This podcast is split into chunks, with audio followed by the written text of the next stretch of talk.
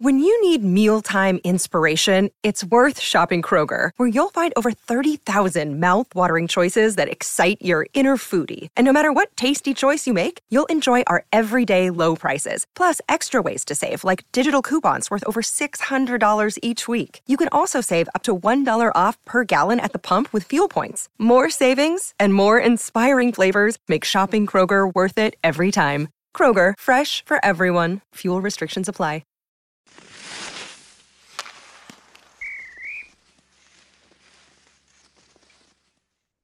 Start this like a Lil Wayne song where he goes like this, lights the lighter, then he goes. Never heard that before. No.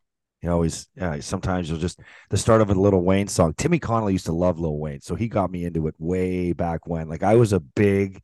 Here's something people would never know about me. I was a massive Lil Wayne fan. I know that Tim. I know that Tim Connolly. And now here's the thing: all I remember is when I was with the Sabres, and that was from 2009, 2010, 2011 season. Okay, three years I was with this team. We had the worst music in all of the years I played in the NHL. Derek Roy, who I love, who is the mini Don. We call him the Don. Okay.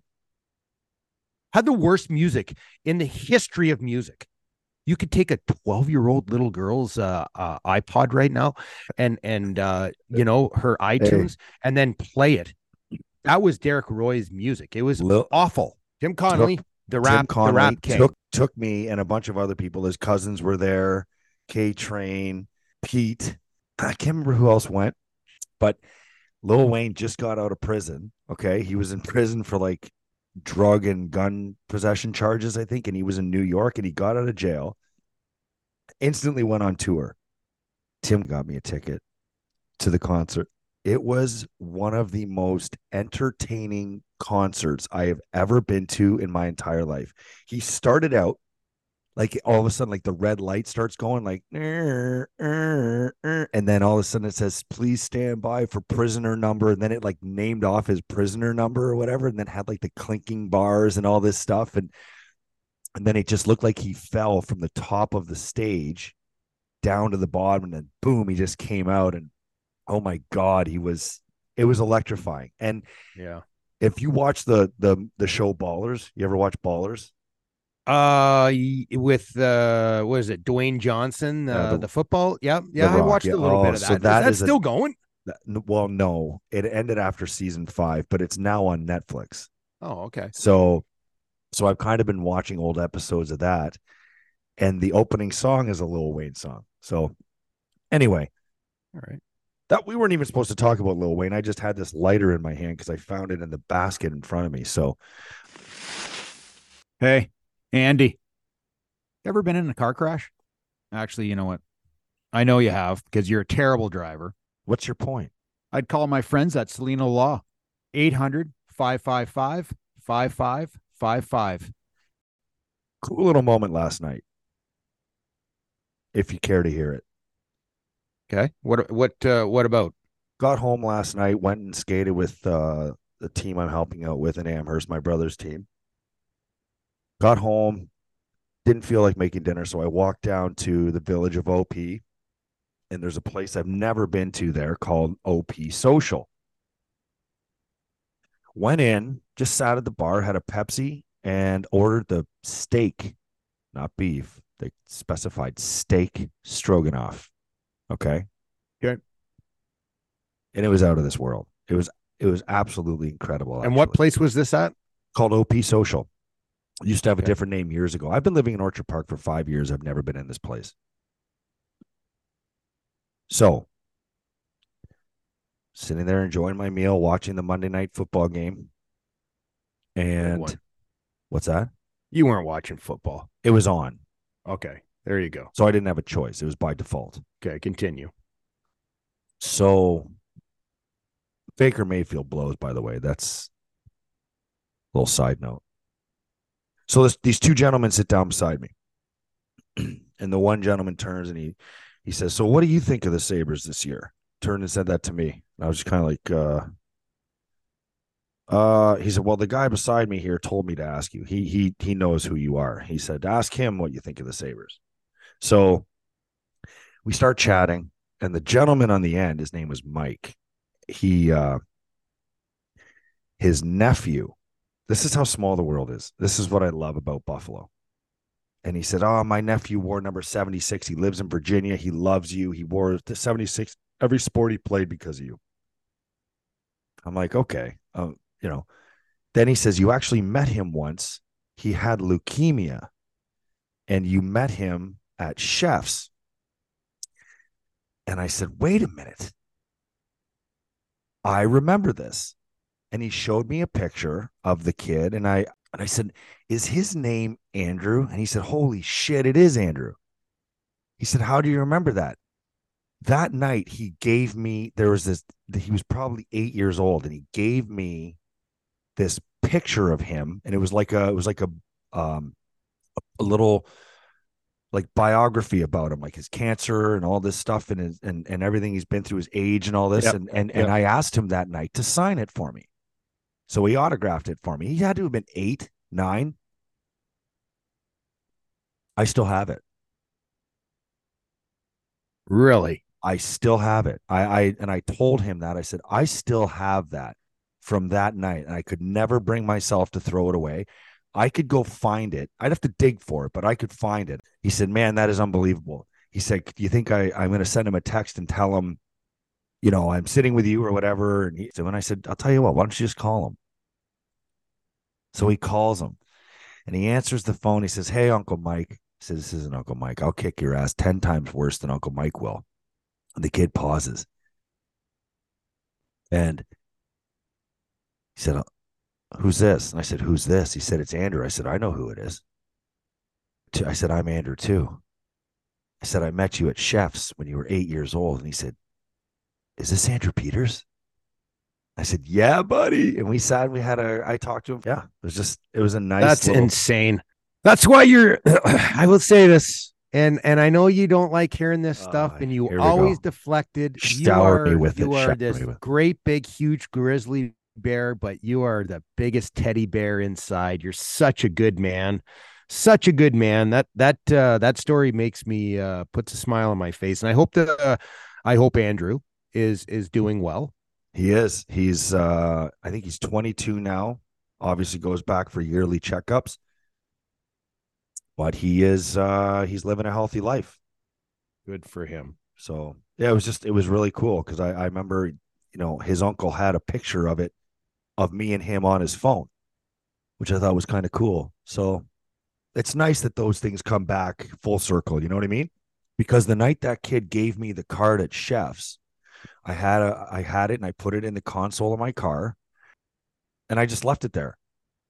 And then when I when I got a new car, I I cleaned it all out and I kept that and put that into the next car and then I you know the next car, and then finally, I brought it into the house and I put it in my uh, my memory box. I don't have like uh I don't have anything in my house. And I know you've said this too, other than your basement now that would even anyone would even think that I played a sport.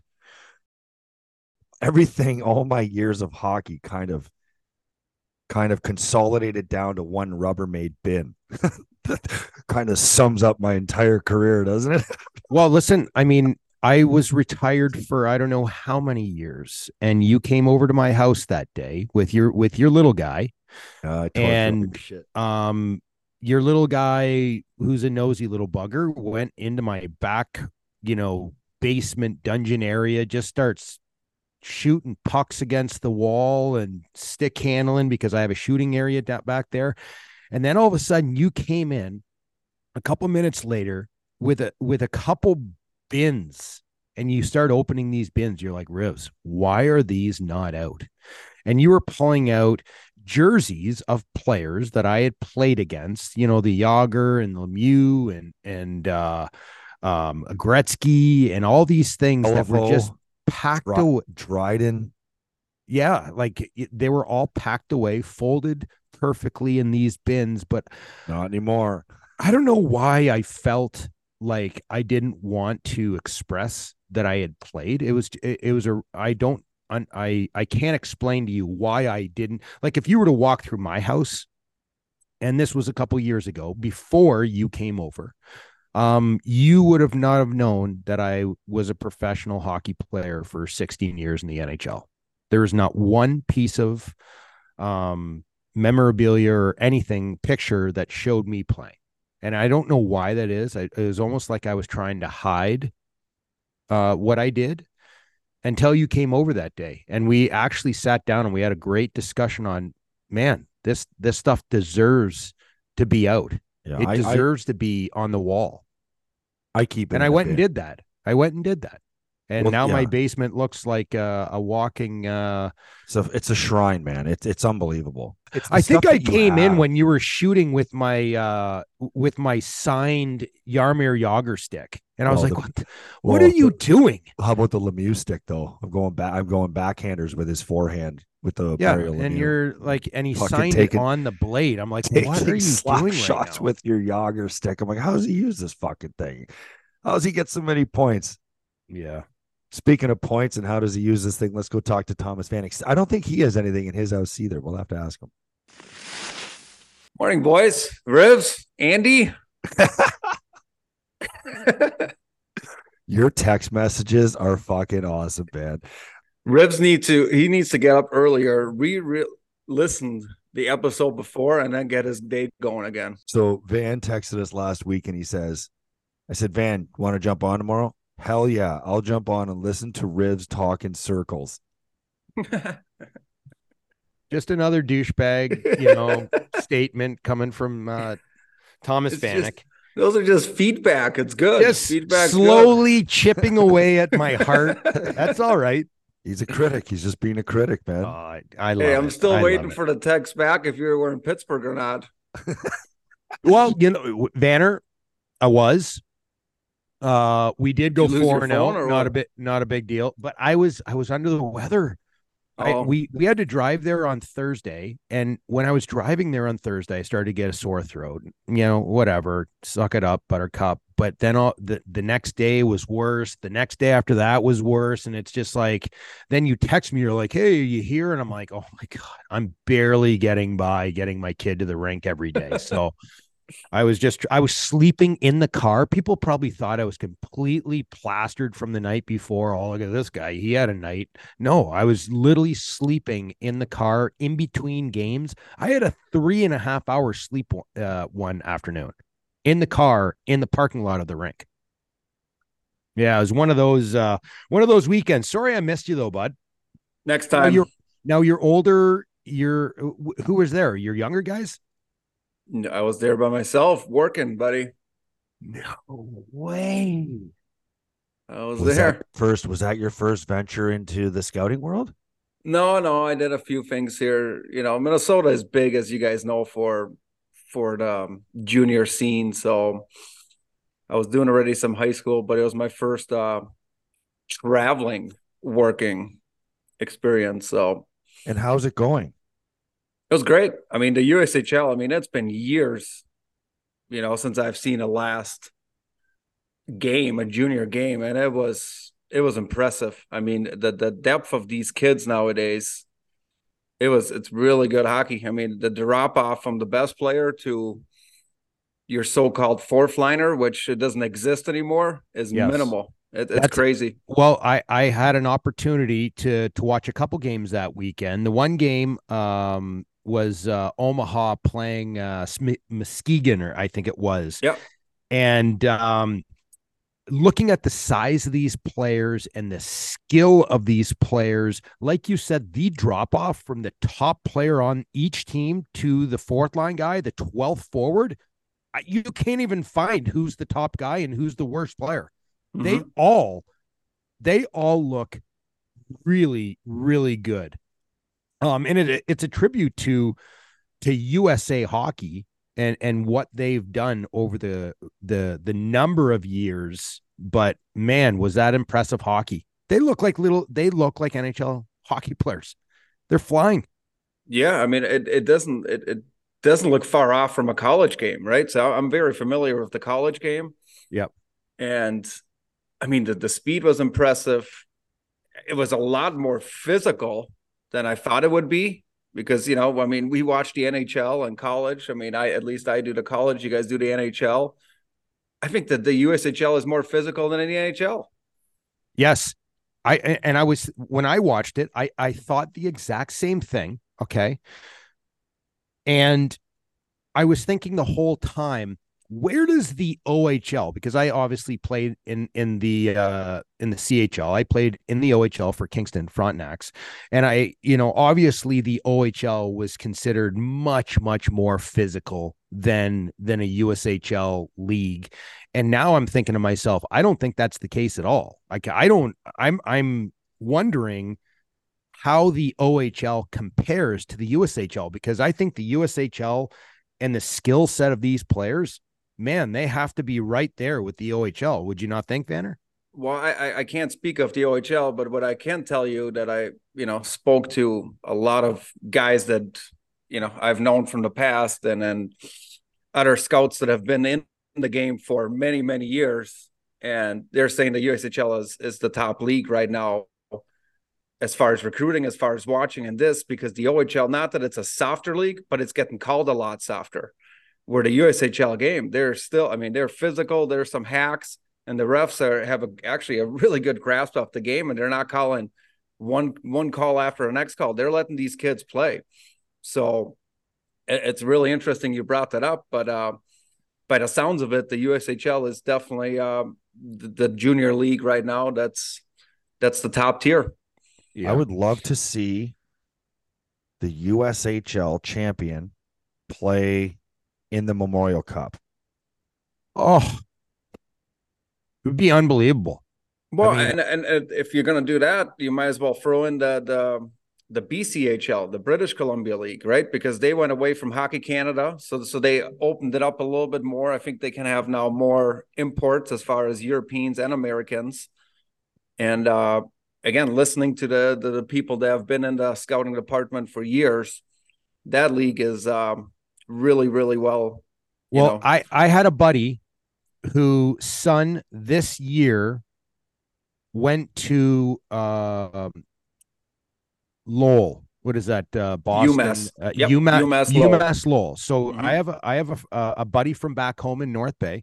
Uh, his son, uh, Ben Burnett, is now at UMass Lowell. Okay, last year he played in the BCHL. Now, I think the team was Penticton. They had the best record in the history of the BCHL. I think they only lost three games all year. They destroyed the league, won the championship, and I think there was four players, four players off that team that got drafted into the NHL. Yeah, like unheard of.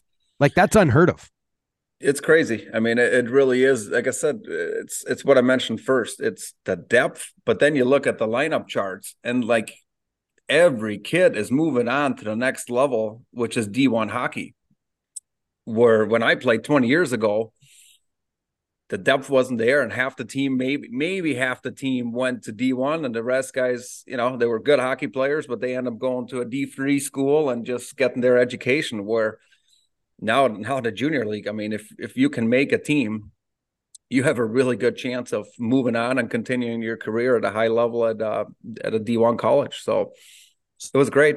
So so van i don't, I don't want to get too much into the depths of your job just out of out of respect for the privacy of it but can you take me and everyone listening through the process of scouting a player do you i mean i could envision you being a guy that just goes to watch the game and not take notes but i could also be a guy that or you could also be a guy that takes a ton of notes too.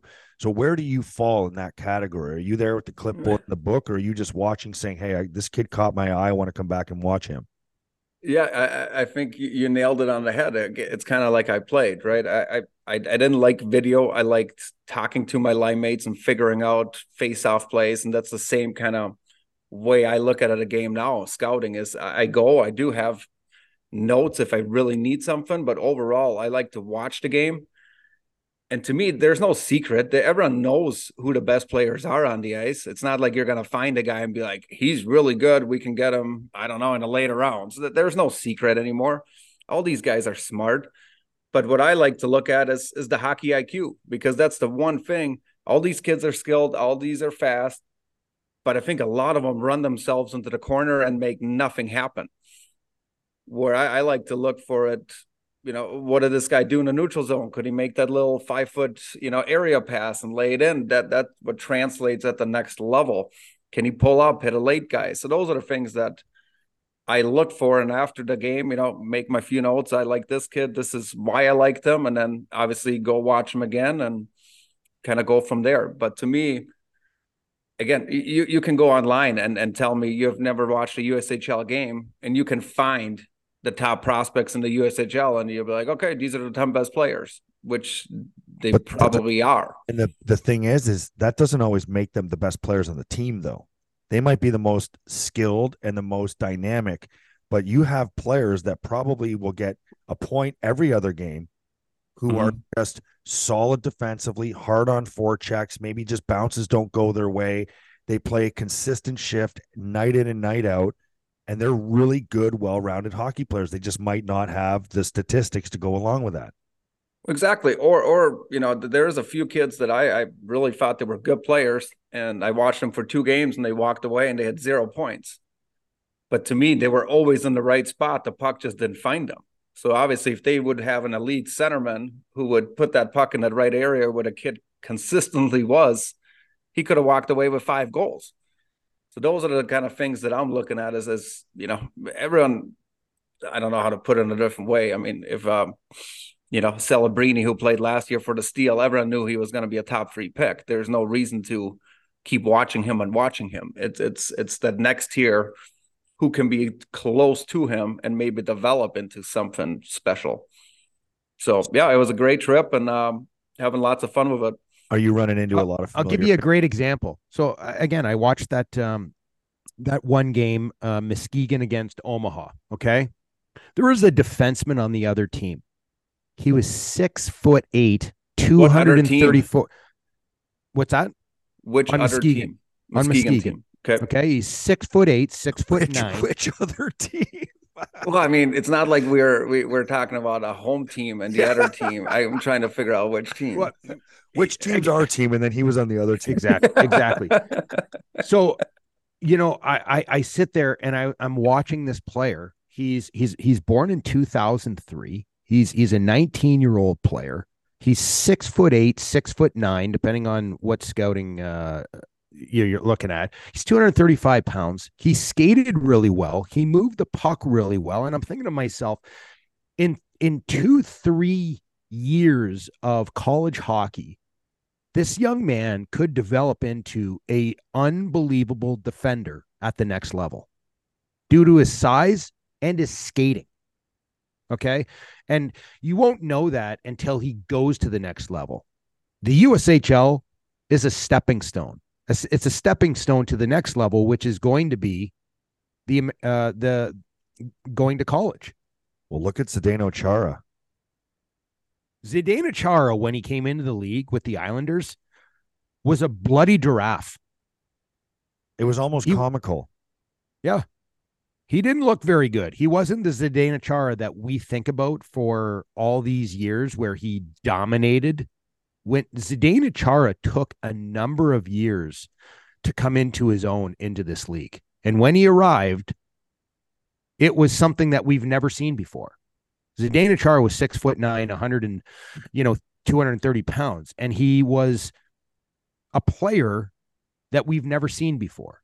He was a player that killed penalties. He was a player that played on the power play. He was a player that played against the top players on the other team. He was a leader. He could fight the toughest player in the National Hockey League. We've never seen a player like Zdeno Chara. But I I know Zdeno. I don't know him well, but I know him good enough. But you know what is crazy about that is the reason he got better and better because of his skating, right? And he filled his frame in and blah blah blah, so on. But he didn't get a, a skate that fits him until he went to the Islanders. So from 12 years on, he's a beast and he's playing, you know, he probably should have had a size 12 skates and they didn't have that in Slovakia. So he was crammed into a size nine. So, I mean, pretty tough to improve your skating when you're six eight, six nine, and you're playing on on in boots that don't fit your foot, right? So Yeah. there's there's uh which nowadays it doesn't exist. I mean, these kids have custom made sticks, skates, everything fits them. So that's why I do think the skating nowadays is so much better. Yes, do the kids work on skating more? Of course they do, but like Riff said, there's a lot. I mean, it's it's a copycat league, right? The Vegas wins with D that are all huge and and lanky and and rangy, and that's a trickle down effect. I mean, the USHL, you still had some small defensemen that were skilled and fast, but a ton of them six three, six four, six five, six six. It's just it's a trend. That's the way it goes. Riv just asked something I wanted to I wanted to stay on that topic. I but in a matter of seconds I forget what it is. Are you seeing any familiar faces when you're scouting? A lot of old teammates, a lot of guys you played against. I mean, you played on eight teams for crying out loud. You you must be crossing paths with tons of guys still in the game. Yeah, it was uh, it was great actually. You know, I don't I spend most of my time at the rinks here in Minnesota and the guys that I've known I see all the time, but going to an event like this, it was like a reunion for me. Like the, the first you walk into this building, I'm like, oh, I know him, I know him, I know him. And like you said, Peter, when you play for eight teams, you get to know a few more people. So um, no, it was great. It was great to see um, former teammates, you know, former guys that were in the front office when I played for teams and catching up. So ran into Soupy. Soupy, well, every every guy Soupy named- Campbell. Every guy Soupy, named the only Campbell Soupy is Soupy. Campbell I know. Yeah, Brian Yeah. Campbell. So yeah, I- ran I- into I ass- him. I assume he didn't offer to buy dinner. I was talking with uh, Craig Button. Went up to Mr. Button and uh, uh, said hi to him, and uh, we had a great talk. So he's uh, he was definitely there that weekend watching all these young bucks. So there was a It- lot of people there, a lot of scouts there. You know, and the other thing that I walked away with is these are the kids' first two regular season game in a showcase event. I don't care if the kid has played two years of junior hockey or it's his first game. They must be scared and nervous, just sh- shit in their pants. I mean, this is a small rink, the the in Pittsburgh, but beautiful. Two two ice sheets, beautiful facility the Penguins built there in Cranberry. But you go out for warm-ups and look up at the stands, these 17, 16, 17, 18, 19, 20 year olds look up, and I'm not shitting there. There's 500 guys with uh, papers, pens, notebooks, laptops. It's got to be nerve wracking. I, I don't care what what anyone says, but you know, to to scout them this early in the season when they're nervous, it's not an easy thing, in my opinion. Did you felt feel pressure when you were that age? I, I don't remember ever being put in a situation like that. They they didn't have this 20 years ago. These showcases. I mean, we They're we played. still watching you. I They're know, still but watching you. I used to go to tournaments, and my dad used. My dad never said a whole lot to me. He just kind of would come up to me when we went to big tournaments, and he would be like, "There's a lot of eyes on you today. Just go out, play your game, and and don't worry about anything." Yeah, no, I no, I didn't. I I never thought of it once. I think it was my my junior year in high school. I think I I don't even know where the game was played. Maybe Des Moines actually. They had like a preseason tournament and after games, like a couple college scouts would talk to me. I'm like, what are they doing? Like I'm still in high school. I didn't even understand the process. So I was probably too ignorant to to know that anyone's watching. Where Oh. now with social media, I think it's plastered all over. I remember uh, in Kingston, it was my first year. I was 17 years old. I remember a couple of the guys at school um, came up to me and said that you're on you're on the first central scouting uh, ranking. You're in the first round. And I looked at these guys and I said, I don't I don't understand what you're talking about. What does that even mean? I didn't we, we had no access to anything. You just basically played. You went to school and then you went to the rink. And that was it. There was no going on the internet. We didn't have the internet. We didn't have phones. We didn't have anything. Didn't have social media looking up what the statistics of this guy and that guy. Um, and someone brought me a paper. They brought me the Kingston paper. And on the sports page, they had the first round of Central Scouting for Ontario, and I was ranked in the first round. And I didn't even know what that meant. I'm like, what is this even for? NHL? I swear to God that I, when I was in Kingston going into the OHL, Solid finish to the year. You went in the third round. that, but that was overall, Petey. I'm just This this you, central scouting was in Ontario alone. Then you bring in the Western, all of Canada, all of the And the then you bring in the Euros and boom, The Euro- ribs and in the 1992 NHL draft, it is known as the European invasion. It was the first year.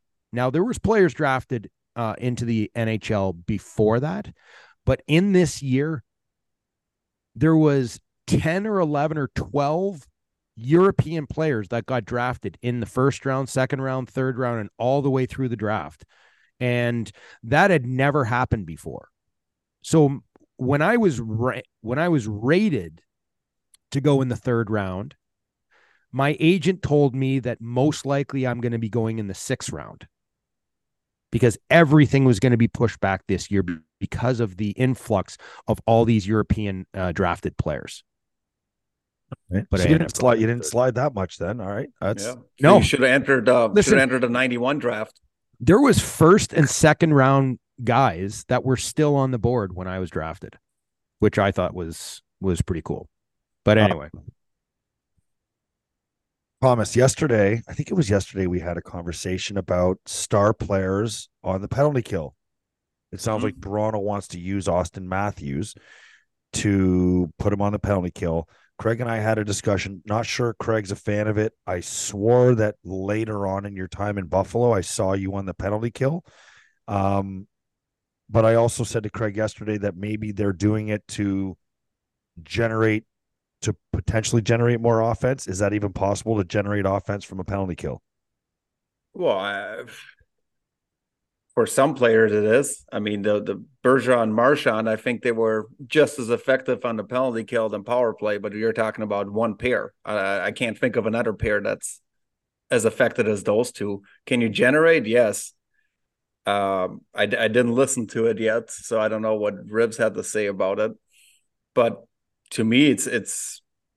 I think your top guys maybe play him in the power play or PK at the end of the game, you know, last 10, 12 minutes, if you're down a goal and you can you can kind of fly him and cheat him. But besides that, th- those to me, PK, may- maybe that's the old school in me, and that's how Lindy was. I, there are certain role players they have to eat their minutes, and those are minutes they have to eat. You know, the, the Paul Gaustad that we played with, that was his role. Why would I take away from his role when my role was, you know, hopefully be out in the power play for a minute 15 and and, and generate offense that way. So I, I wouldn't play Auston Matthews too much on a PK. I mean, let him play two minutes on the power play. Where do you think he's going to be more effective? That's kind of how I see it. That was exactly what Craig was saying yesterday. So did you, so correct me if I'm wrong. Were you not killing penalties at the end of your career here in Buffalo? Um, a little bit, maybe only if if if Goose was hurt or Pisey was hurt. or Greersy, you know, if- guys like if that. somebody right? was hurt, Okay. then you know I, I slid in every once in a while in the third pair, but no, it was not something, and I was completely okay with it. I, I knew that wasn't my strength. I knew uh, Kaleta and those guys they were way better at it. So that was that was my time to sit on the bench, cheer them on, and then tell them to go block another shot. So I had no issues with it, and I still think in today's game, there's nothing wrong with having those so-called you know role guys eat those minutes up because then a, a guy who plays six seven minutes five on five well he can play maybe another three four minutes on a pk and you know carve himself a pretty good career out of that I, uh, And it I, uh, keeps the 100% team agree. I, I, I think too, you have to realize that in, in today's game, the game is super fast. This the game is played at a completely different level than even 10 years ago when I was playing. Okay. Um, when when you take a player, a star player in the league, we're talking about Auston Matthews because they said in Toronto that they're going to try and get him more minutes on the peak uh, on the on the penalty kill. And my my thought is why, why? he already plays 20 minutes a night uh you know a five on five and on the power play, why would you take away from a player that might be a fourth line guy? And and let me tell you something. We we talk about first, second, third, fourth lines in this league. Let me tell you, the fourth line guys in this league are insanely, insanely good hockey players. Okay. My thought is to give a few more minutes to those guys where you're not taxing and and and fatiguing your elite players and now they're going to kill penalties i just don't see i don't see why the need like i can see if the night turns into where your team is killing penalties all night and you're just having one of those nights you got to get your best players on the ice so that's right. when you want to play your best player and i'm okay with that but on a regular game you have your power play specialists. And if you want to play Auston Matthews, just like Vanner said, two minutes, then do it because you're going to yeah. have a better chance of scoring. Right. Uh, the only thing I would say, PK. right. The PK, maybe, you know, you got your top two guys that go out, kill the first 40 seconds. Then your second unit comes on, say they do a good job and they, they ice the puck down and there's 20 seconds left in the PK. Then I will come back with a, a Matthews and Marner you know, there's 20 seconds. By the time they the other team breaks it out, you, you're going on offense. We had the conversation yesterday. I said that I was going to mention it to you, so I just mentioned it to yeah, you. Yeah, no, it's a good question, but I know I, you guys touched on it. I don't know when it was on the rule change that some guys were talking about on the PK that you can't ice it anymore. Yep. I'm that was Rivs. something I'm that... pretty sure Riv said it's the stupidest thing ever. And that's only in the States, right? Here, here in the United States, you're not allowed the USA hockey Correct. for youth sports. You're not allowed to ice the puck on, on the penalty kill. Okay. In Canada, youth sports, you're allowed to ice the puck.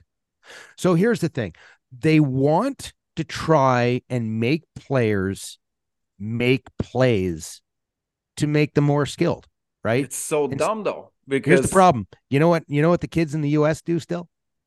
They ice the puck, and it slows the game down. Nobody on a penalty kill is going to try and dangle out of the zone or or flip a puck out, or they're going to ice it. So it makes the game a lot longer, right? Well, hundred so, percent. But at the same time, sorry, Petey. no, go ahead. You, you were you were a PK guy.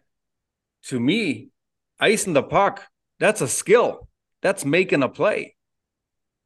Like finding that opening, using the glass or shooting it out through the middle, that's that's a good hockey play. Now we're trying to teach kids to throw pizzas up the middle and find your teammates uh, uh on on the PK. I, I, don't. I mean, I hope they don't bring it into the NHL because, like Riff said, he coaches youth. I've done it, and it, it, it's it's twenty five plus more whistles that are unnecessary. Well, the the Amherst 9U team that I'm helping, there was a game on Saturday and they're shorthanded and they dump it down and and one of our players was going to be first on the puck he was going to beat everybody on who was on the power play in the other team to the other end and then they yeah. blew it down and i'm i'm on the bench i'm like i said to the ref we just talked about this literally the day before on the show and i completely it's... forgot about the rules like I was like, "What happened there? Why it down?" I said, "We're shorthanded," and my brother, oh, he goes, "Andrew, that's uh, that's the rule. USA Hockey, you can't mm. ice the puck shorthanded." And I, it instantly clicked that that's what Johnny Gaudreau was talking about. I've just never seen it or been screwed over by it.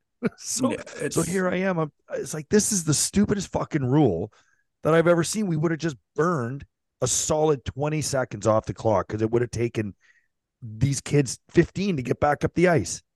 Yeah. yeah it's it's it's a dumb rule. I hope the NHL does not adapt to they won't. the youth. They, they can't. I hope not. And then. I know the other rule you guys discussed is the old trapezoid they bought in for the goalies. Mm-hmm. And you guys were on the on the fence to keeping it the way it is. Well, Riv convinced me out of it because I want to see it see it gone. I would like to see goalies come out and play the puck, but yeah. then, but then he also made the point of it also takes away from scoring because these. How do see? Can, see, I, I I listened to it and I understand the point Rivs is making, but at that time we are talking about one goalie. That was Marty Brodeur. The rest, the rest, go ahead and play it. And most likely, it generates more offense because they don't know how to handle a puck, and they would just chuck it around. It was Marty Turco and and Brodeur who were great at it. The rest of them sucked. Go ahead and go in the corner and play it. Do you remember mean- a guy that played for the Penguins, the Moose? I think Hedberg was his name. Hedberg, yeah, Johan Hedberg. Johan Hedberg. I don't think there was a guy that could shoot the puck as a goaltender better than him. I do remember him. was I think he ended up going to Atlanta. We played against him. But in today's game, it's it's not like when they brought it in where defensemen could, you know, hold up the forecheck and give the goalie time to go get it and make a good play. I feel like in today's game, it's it's it's the clutching and grabbing is gone. Like you want to go in the corner, one of those little fast fuckers is gonna get there pretty quick. yeah, turn it over. It's not like Yeah. when Millsy would go out and play the puck and be like, no, leave it, just leave it. Just stop it and go back in. Don't shoot it around the boards. I think there's so much scoring in the game nowadays.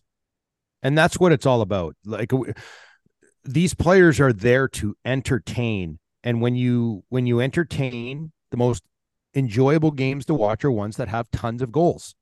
So why Mhm. would we want goaltenders that ultimately can pass the puck and shoot the puck as hard as a defenseman with a normal stick? Like these goaltenders are superhuman they can come out on any area of the, of the ice, grab a puck. The defensemen don't even have to go back. The forwards can stay at the far blue because it, they know that they have a goaltender that can whip a puck up the ice within one second.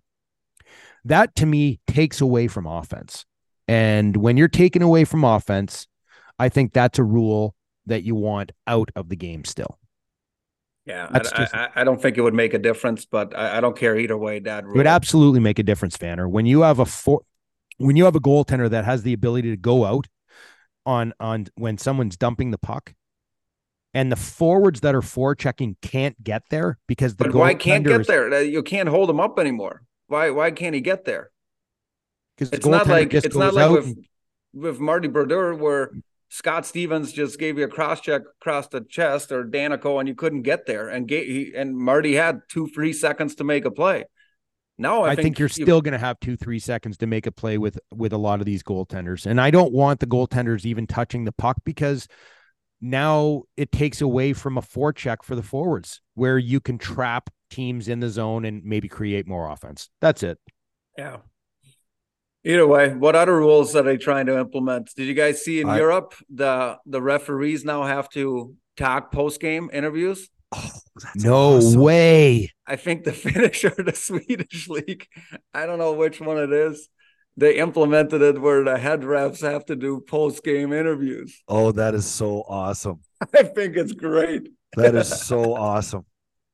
I think it should be done in the NHL. I really do. Yes. I think there what's what's wrong with just like, you know, players have to stand there and, and get carved or answer I'll tell you why. that you don't want to answer. Because these refs will be dead the minute they leave the rink because some guy just lost 25 grand, Polly. a, it just cost me 25 grand, Polly. a late penalty. A late penalty in overtime. Oh, Again, yeah. I don't I don't like that idea at all. Having refs What? go eh, listen, I mean we're getting robotic with the calls to begin with. I think the enjoyment of this game is having some semblance of human error in the game. Yes, humans will make mistakes. Do we want to sit here and go to the video? Let's go to Toronto Yes. so they can Why'd make you that throw? call. Why'd you throw Rive out, Rive out of the game? Well, you know what? To be honest with you, he was, uh, you know, he was a little feisty all game. Got a little fucking mouthy, so I tossed him. I'd had enough of his shit, and I gave him a bench minor, gave him a game, and I said, hit the showers.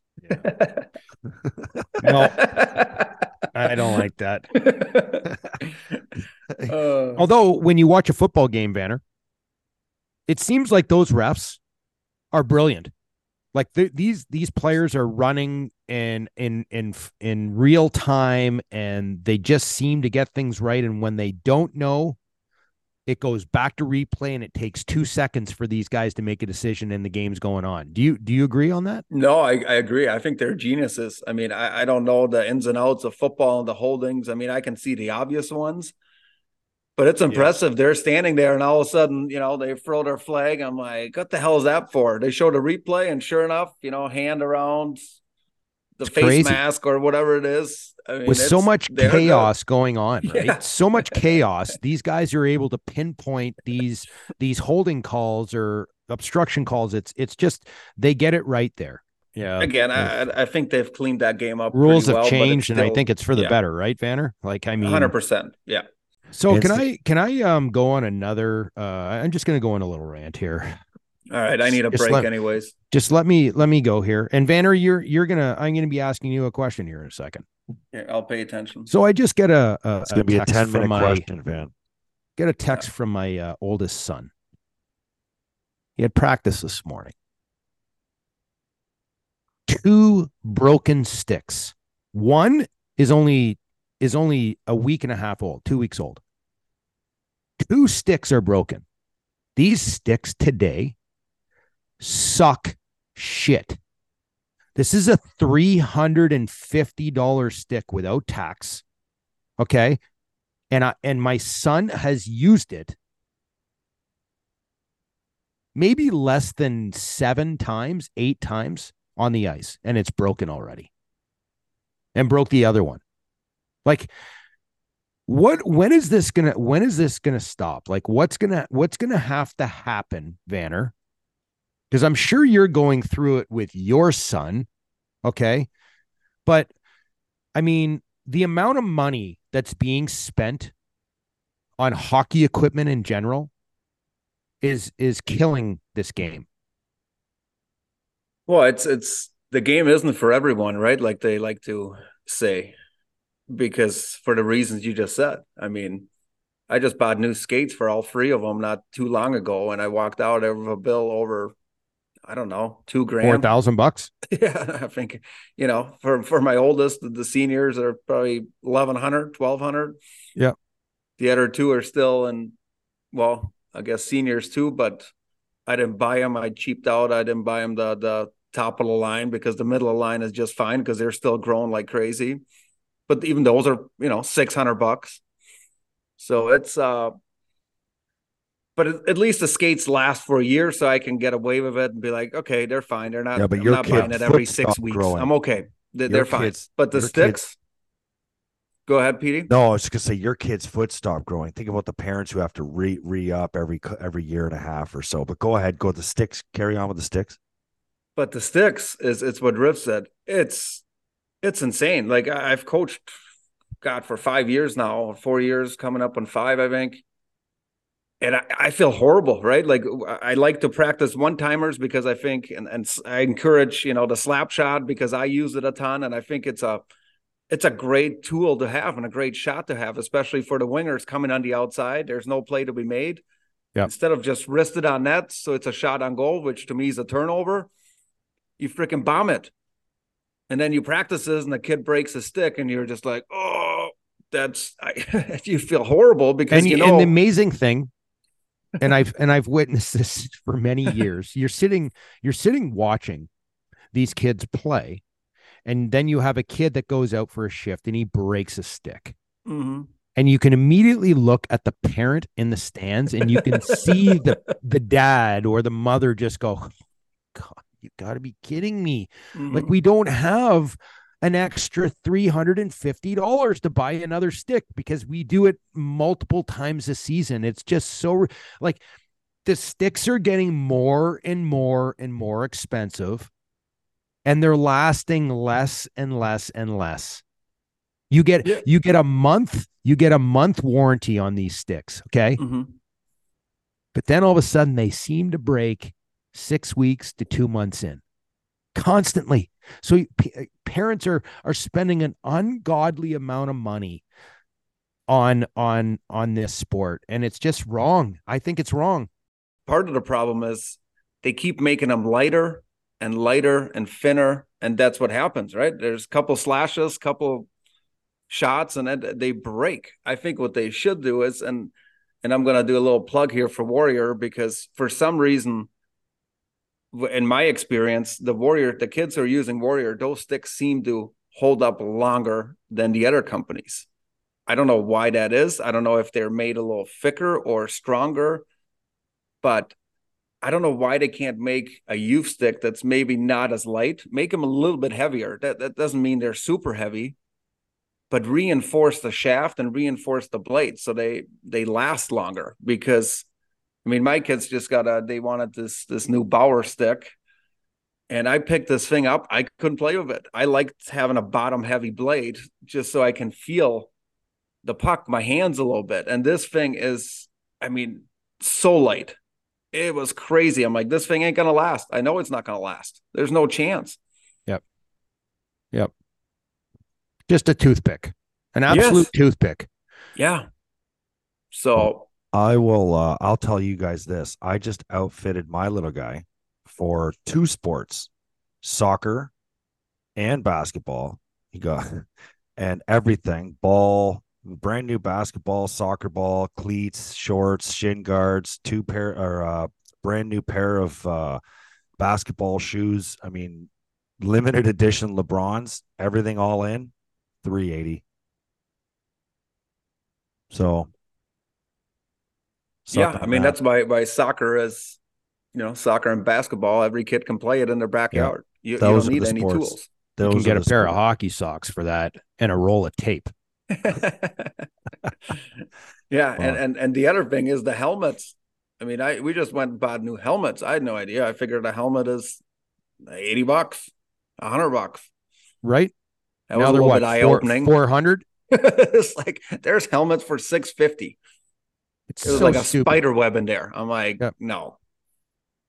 It's yeah, it's, sport. It's, it's going for a shit. I'll tell you that right now. All these companies should be ashamed of themselves. Well, yeah, maybe who the... knows? I, I, haven't seen. You know, Bedard uses now to Sherwood, right? Those were Petey's old wooden sticks. Obviously, they're not wooden now; they're one pieces. But I haven't seen any at you know pure hockey's what we have around here. I don't know. I think you guys have pure hockey too, yep, right? Yep. Yep. But I haven't seen any Sherwoods and those, so I'll be interested to see what youth sticks the Sherwood bring out. You know, uh, is that their angle of of coming back into the game with one pieces that are more affordable? Who knows? Van, thanks for the time today, man. It's awesome good being back. Missed you guys. So a lot of people were worried that the new uh, San Jose gig might in- interfere with the ATW appearance. No, no. I, I, mean, I'm still waiting for my hat, but maybe I got to put in a little bit more episodes and then I'll get one. Rivs is in full control of the apparel, man. Oh, there's oh, I'll never get it then. There's our CEO. That's a wrap on another episode of After the Whistle. Don't forget to follow us on Twitter, After the Whistle, and at Craig Rivet 52 at the Instigator 76. And you can find us, as you already know, on Apple, Spotify, and YouTube, and anywhere else where you can get your podcast. Thanks for tuning in. Don't forget to spread the word.